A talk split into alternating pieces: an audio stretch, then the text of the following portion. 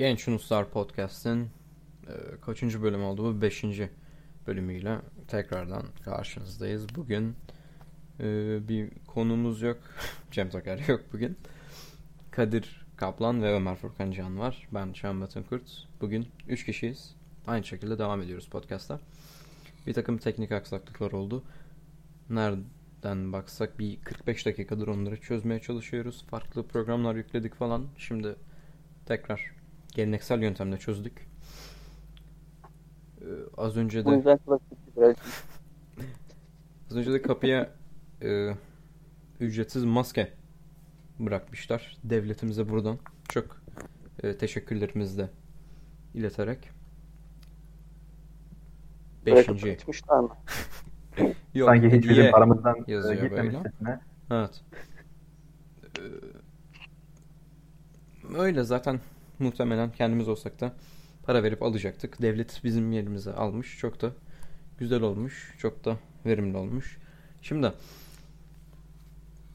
ne konuşacağız bugün? Ya maskeden ben gireyim. Ee, şimdi şöyle bir şey var. Maske ve ilaçların bedava uygulanması devlet için çok büyük yük.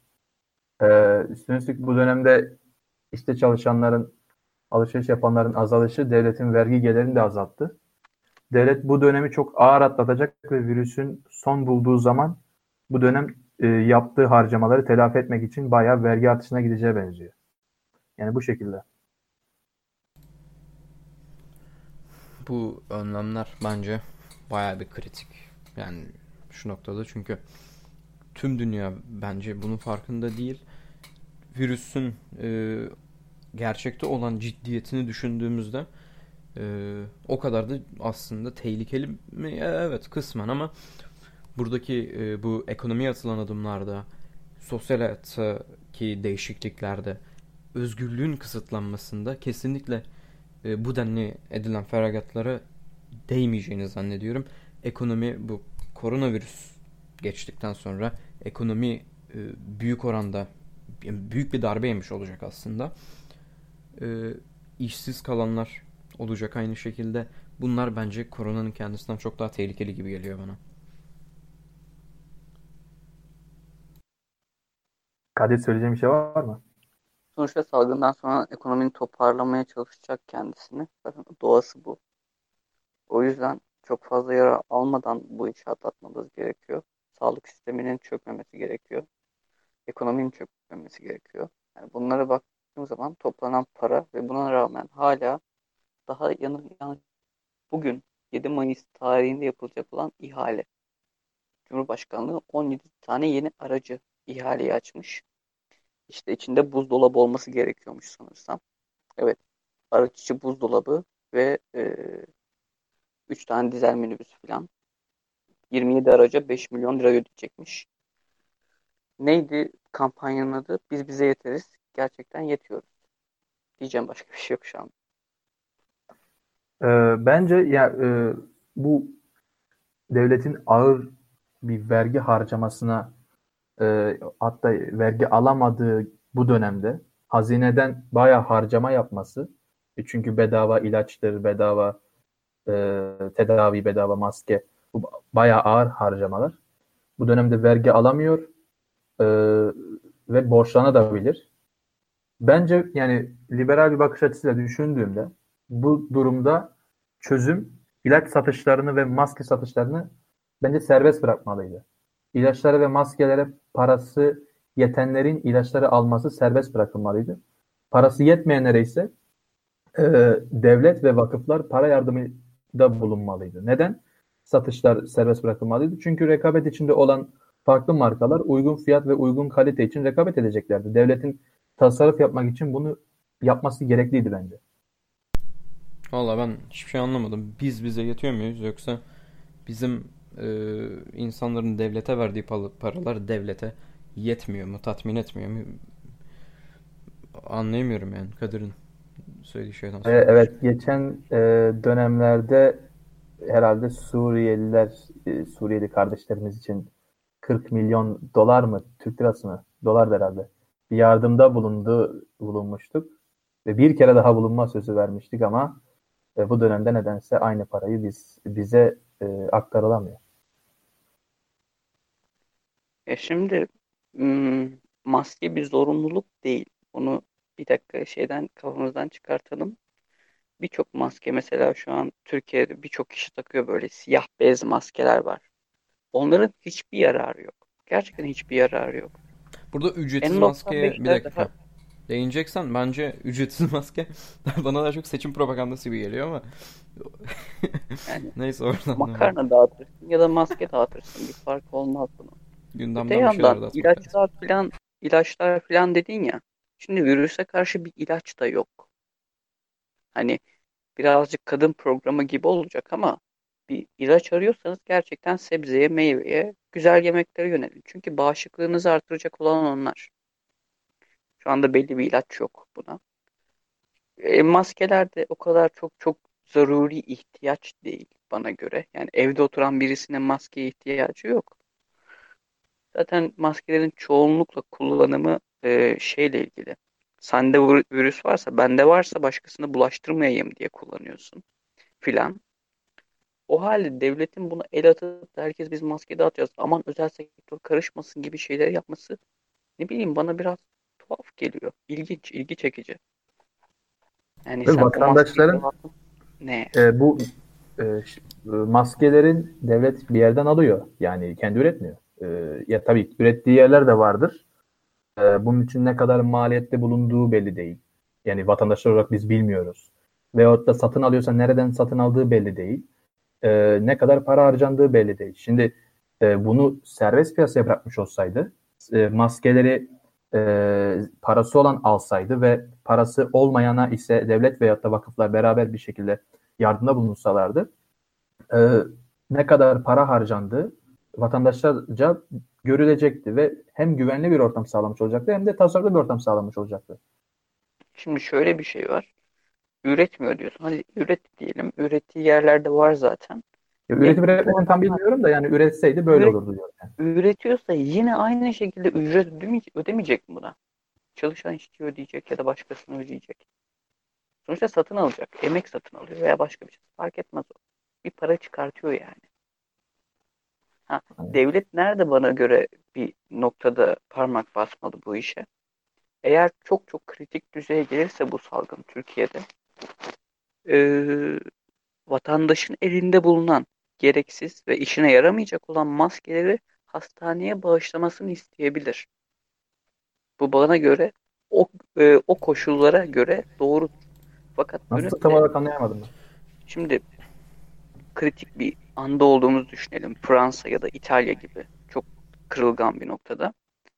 E, salgın bayağı bir artmış ve vatandaşta maske var. Devlette maske yok. Devlet diyecek ki kullanmıyorsanız maskeyi, kullanılmamış maskeyi has- hastaneye bağışlayın. Bana göre bu gayet normal bir şey. Hani bunu eleştiremem, desteklerim de. Ama dönüp devletin ben sana üc- ücretsiz maske dağıtıyorum demesi ne bileyim garip geldi bana. Ya bir de kimin ihtiyaç duyduğu, kimin ihtiyaç duymadığı belli değil e, diyeceğim ama evet bu noktada şey olabilir. Şimdi e, neydi? E, sipariş falan veriliyor e, bir siteden. E, bu konuda eleştiremem. Şu anda aklıma geldi o e, sitede şey yaptıkları e, isteyen kişilerin ailelerine geldi. Şöyle bir şey Ama var. yani e, kimlerin kaç tane e, sipariş edip edemeyeceği de belli değil. Devlet bunu tespit 5 edebilir mi bu kadar? biliyorum ya. Kişi başı 5 tane diye biliyorum ben. Aynen. Kişi başı 5 tane. 20 yaş üstü ve 65 yaş altına herhalde. Bak şuna Kaç ben oldu? neredeyse eminim diyebilirim. Daha doğrusu hiç şaşırmam. Bu virüs olayı bittikten sonra şöyle bir haber görürseniz bilmem kim devletin dağıttığı maskeleri aldı. Daha sonra satmaya başladı. Bu Ya olacak. işte bu olabilir. Yani Bana göre olacak yani bu. Şimdi burada Şaşırmayacağım ben bu olursa. e, ben şunu bir eklemek istiyorum da bir. Ee, siteye bakmıştım ben. Ee, bu maskelerin sipariş edildiği e, siteye. İsim, soyisim ve TC kimlik numarası yazılıyor sadece. Yani başka ayrıntı yok. Bu bence büyük bir açık olabilir. fazla satın al, e, fazla e, satın alma diyorum. Fazla talep olabilir. E, bir kişiyi kurnazlık yapabilir. Şimdi burada e, maskenin dağıtılması halkın lehine olması mı değerlendirilmeli yoksa bunu dağıtanlar bu, bu e, yardımdan ne kazanırlar? Burada temel olarak amaçlanan şey virüsün yayılmasını engellemek mi? Yoksa başka bir şey mi var? Yani virüsün yayılmasını engellemek... Ya gerçekten virüsün yayılmasını engellemek için mi dağıtıyorlar? Yoksa kendilerinin daha e, kendileri için çok daha kazançlı olabilecek bir durum için mi dağıtıyorlar? Yani bunun için bence başka tedbirler de alınabilir. Ee, ne bileyim e, paraya nasıl diyeyim yani vatandaşları güvende tutabilecek politikalara girişebilirler. Çünkü başka ülkelerde e, diyorlar ki vatandaşlara siz işinizi düşünmeyin biz size para e, ayıracağız diyorlar. Böyle bir durum e, Türkiye'de olsaydı e, herhalde çalışan kişiler e, işlerinden izin alacaklardı bu olağanüstü dönem için. Ve evlerinde kalacaklardı devlet yardımıyla. Tabii ki de olağanüstü bir dönem olduğu için devlet yardım etmek zorunda. Ama Türkiye'de ee, olamaz çünkü Türkiye'nin parası yok. İşte yani keşke e, yani. bu gibi şeyleri düşünseler önceden. Bu maske sipariş yerine girdim.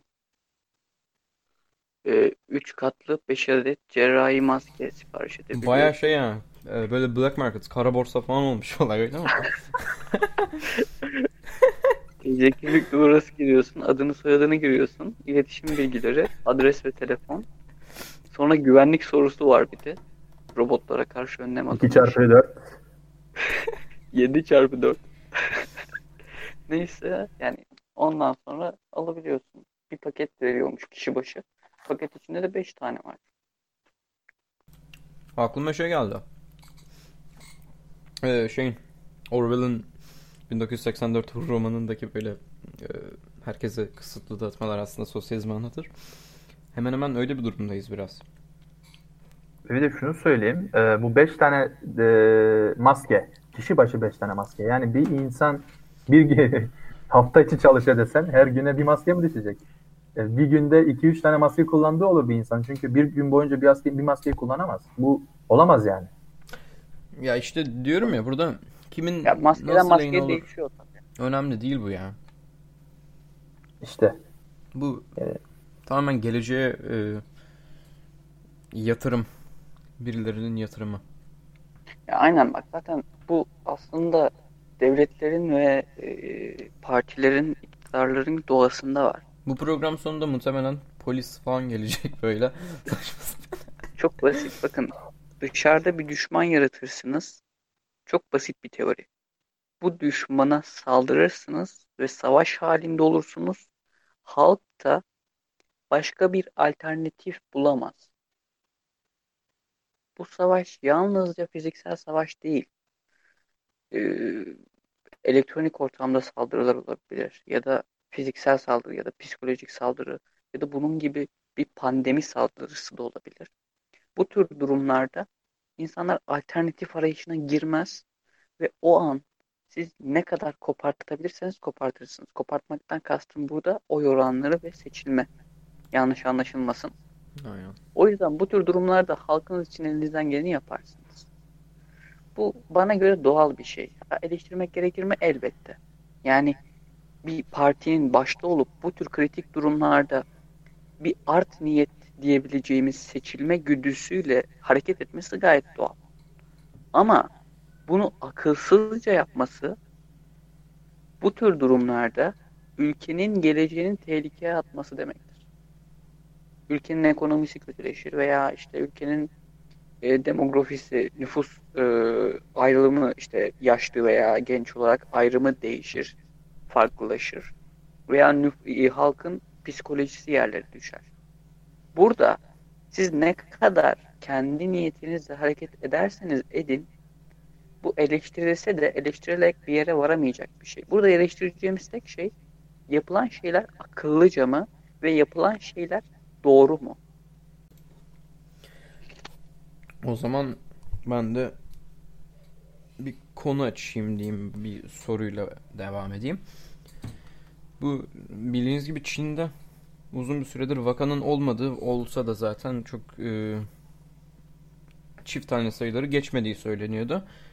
E, belki bugün sanırım güncellenmiş bir şeyler olmuş ama ben bu süreçte de yine de Çin'deki vakaların kesinlikle durduğunu, yavaşladığını zannetmiyorum. Siz ne düşünüyorsunuz bilmiyorum burada. Ben bir hatırlatma yapayım ondan sonra konuşmaya girelim. Birazcık komik bir şey. Tamam. Ee, Doğu Perinçek'le Besim Tibu'nun bir tartışması var. Komikmiş falan. Evet komik ya. O ikisi söyleyince komik oluyor zaten. Neyse. Anlatamayacağım ben. Dur dur. Ha, tamam.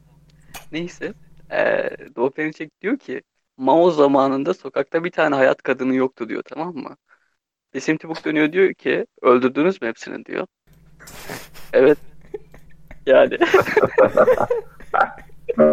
Devamı var mı? Şeyde şeyde Kore'de bir tane goy goy dönüyor sosyal medyada. İşte Kuzey Kore'de bir vaka var. ikinci gün sıfır vaka. Bir, iki, üçüncü gün üç, üç vaka. Dördüncü gün sıfır vaka.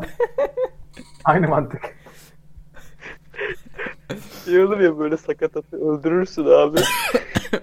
gitti gitti yani. Bir tane birisi şey mi? demiş. Bir televizyonda birisi şey demiş. İşte ilk başta e, 50 hasta vardı. Bunların hepsini öldür, öldürselerdi bunların hiçbir başımıza gelmezdi. demiş. Mantıklıymış. Yani bir- Aynen. Bilmiyorum dakika yani. Doğu Perinçek oldum şu an. Aha çok mantıklı. Mantıklı. Yani? Doğu Perinçek olarak bakınca çok mantıklı. Kanka nasıl mantık? Evet. Ya- Bu arada gerçekten yani. Anlamadım espriyi. Bence mantıklıydı. Ha. Aynen tamam. Neyse. Şey şimdi bu tür durumlarda bu e, kolektivist ülkeler yani Bunda- toplumcu Ya bir ülkeler dakika. Bu- çok mu Çok çok top böyle çok upucuk apayrı konulardan başladık çok garip oldu. Böyle kolektif Hayır hayır. ülkelerde O falan diye. onun niye bu tür ülkelerde adamları öldürüyorlar ya da sıfır vaka oluyor falan bunu anlatacağım. Ha, Başka tamam. bir yere atlamıyorum bence. Allah Allah bayağı şey olduk bugün. Bayağı goy goy podcast oldu bu. Şimdi bu tür ülkelerde eee, dışarıya karşı, dış ülkelere karşı prestijiniz çok çok önemlidir. Çünkü bu adamların övünecek başka bir şeyleri yok. E, Böyle olunca adamlar da ne yapsın? Eee, halkı kendi ayak e, kafalarına göre yorumluyorlar ve ona göre şekillendiriyorlar. Bu yüzden bu tür yerlerin haberleri veya işte e, sayılar, güncel rakamlar falan bunlar doğru olmayabilir. Güven yok çünkü. Şimdi Çin'de kaç tane gazete yayınlanıyor? Bunu bir soralım kendimize. Çin'in kaç tane bilgi kaynağı var? Bir tane. Kaç tanesi devlet tarafından denetleniyor veya kaç tanesi devlet tarafından ortaya atılıyor? Alayı. Yani yani yani Hepsi. Ya şey, e, şimdi e, kimdi bu şey e, Kuzey Kore'nin lideri bu dalga geçtiğimiz zaman Guguk kuşu mu diyordu benim şey e, Kim Jong-un. Kim Jong-un. Kim Jong-un. Yani o adamın kaç tane şeyi var? Kaç tane gazetesi var o ülkenin? Kaç gazetede kendi resimlerini bastırıyor falan? Yani Bir tanedir herhalde. ya bir tane tabii yani bir tane olmasa bile ne fark olacak? A Haber'li diğer kanalların veya Kanal 7'nin falan. Yani hepsi elinde adamın. Medya elinde. Nasıl Ha. doğru bilgi bekleyebiliriz ki? Hoş Ee, dediğimiz cevabı gibi şey doğru olursak- bilgi olmasa hani sayı olsa bile pardon biraz sözünü kesiyorum. Sayı olsa bile vaka olsa bile bu adamlar istediklerini yapabilirler. Yani evet.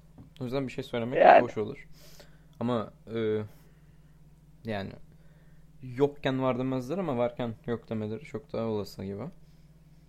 Ya e, bir de resmi verilere uyacaksak eğer dünyanın en güvenli ülkesi Kuzey Kore olur yani. Tabii canım. Hayat kadını var mı orada? Yok çünkü haberimiz yok. Oy oy. Bunu yayınlayacak mıyız bilmiyorum ama. Tamam. Yayınlayalım. Şeyi konuşalım ya. Dur, bırakın ya şeyi konuşalım.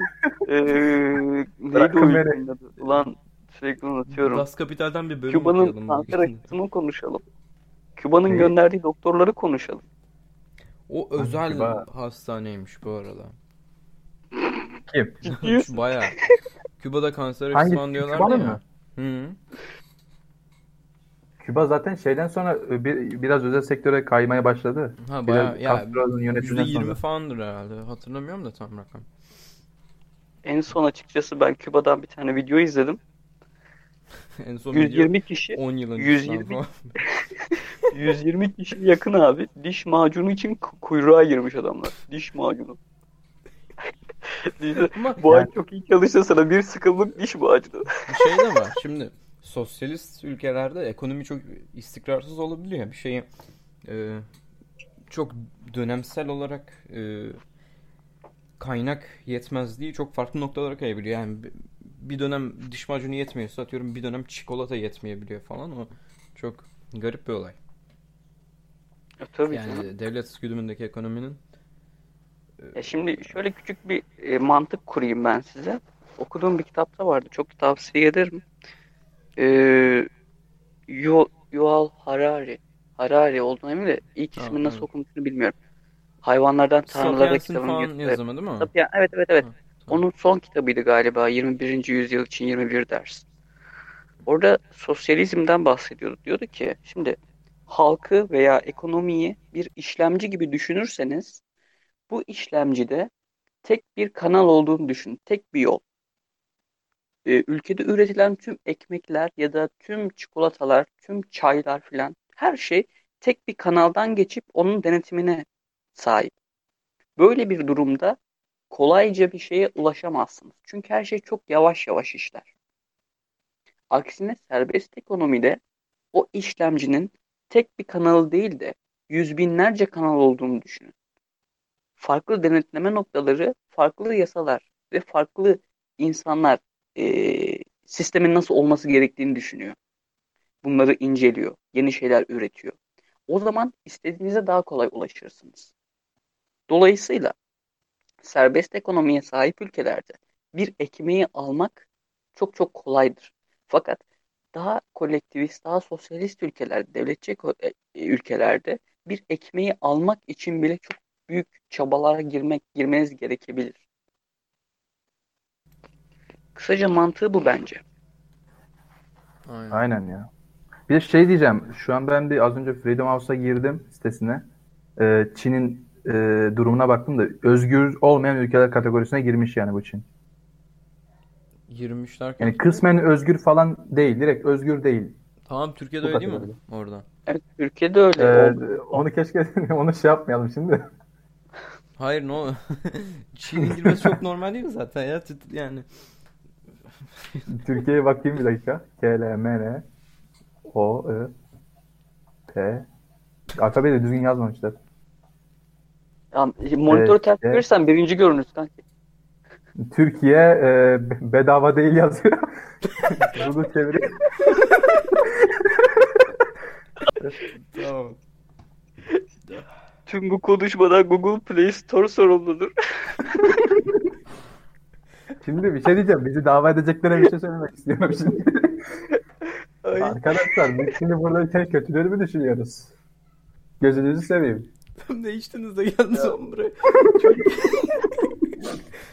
Arkadaşlar kusura bakmayın iki haftadır karantinadayız sosyallik diye hani bir böyle şey bir kalmadı. konuşma olunca içimizdeki tüm Ya mizah hafta- hafta- başladık. Geçen hafta Cem Toker vardı burada. Bayağı ciddi konuştuk falan böyle. Şimdi dördüncü bölüme var. 50 tane takipçi geldi zaten. Onlar da gidecek bu bölümden. Neyse. Görüşürüz arkadaşlar. Tadı bak Neyse. güzeldi falan.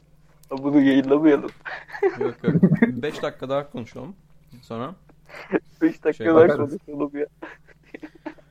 Şimdi o zaman. eee,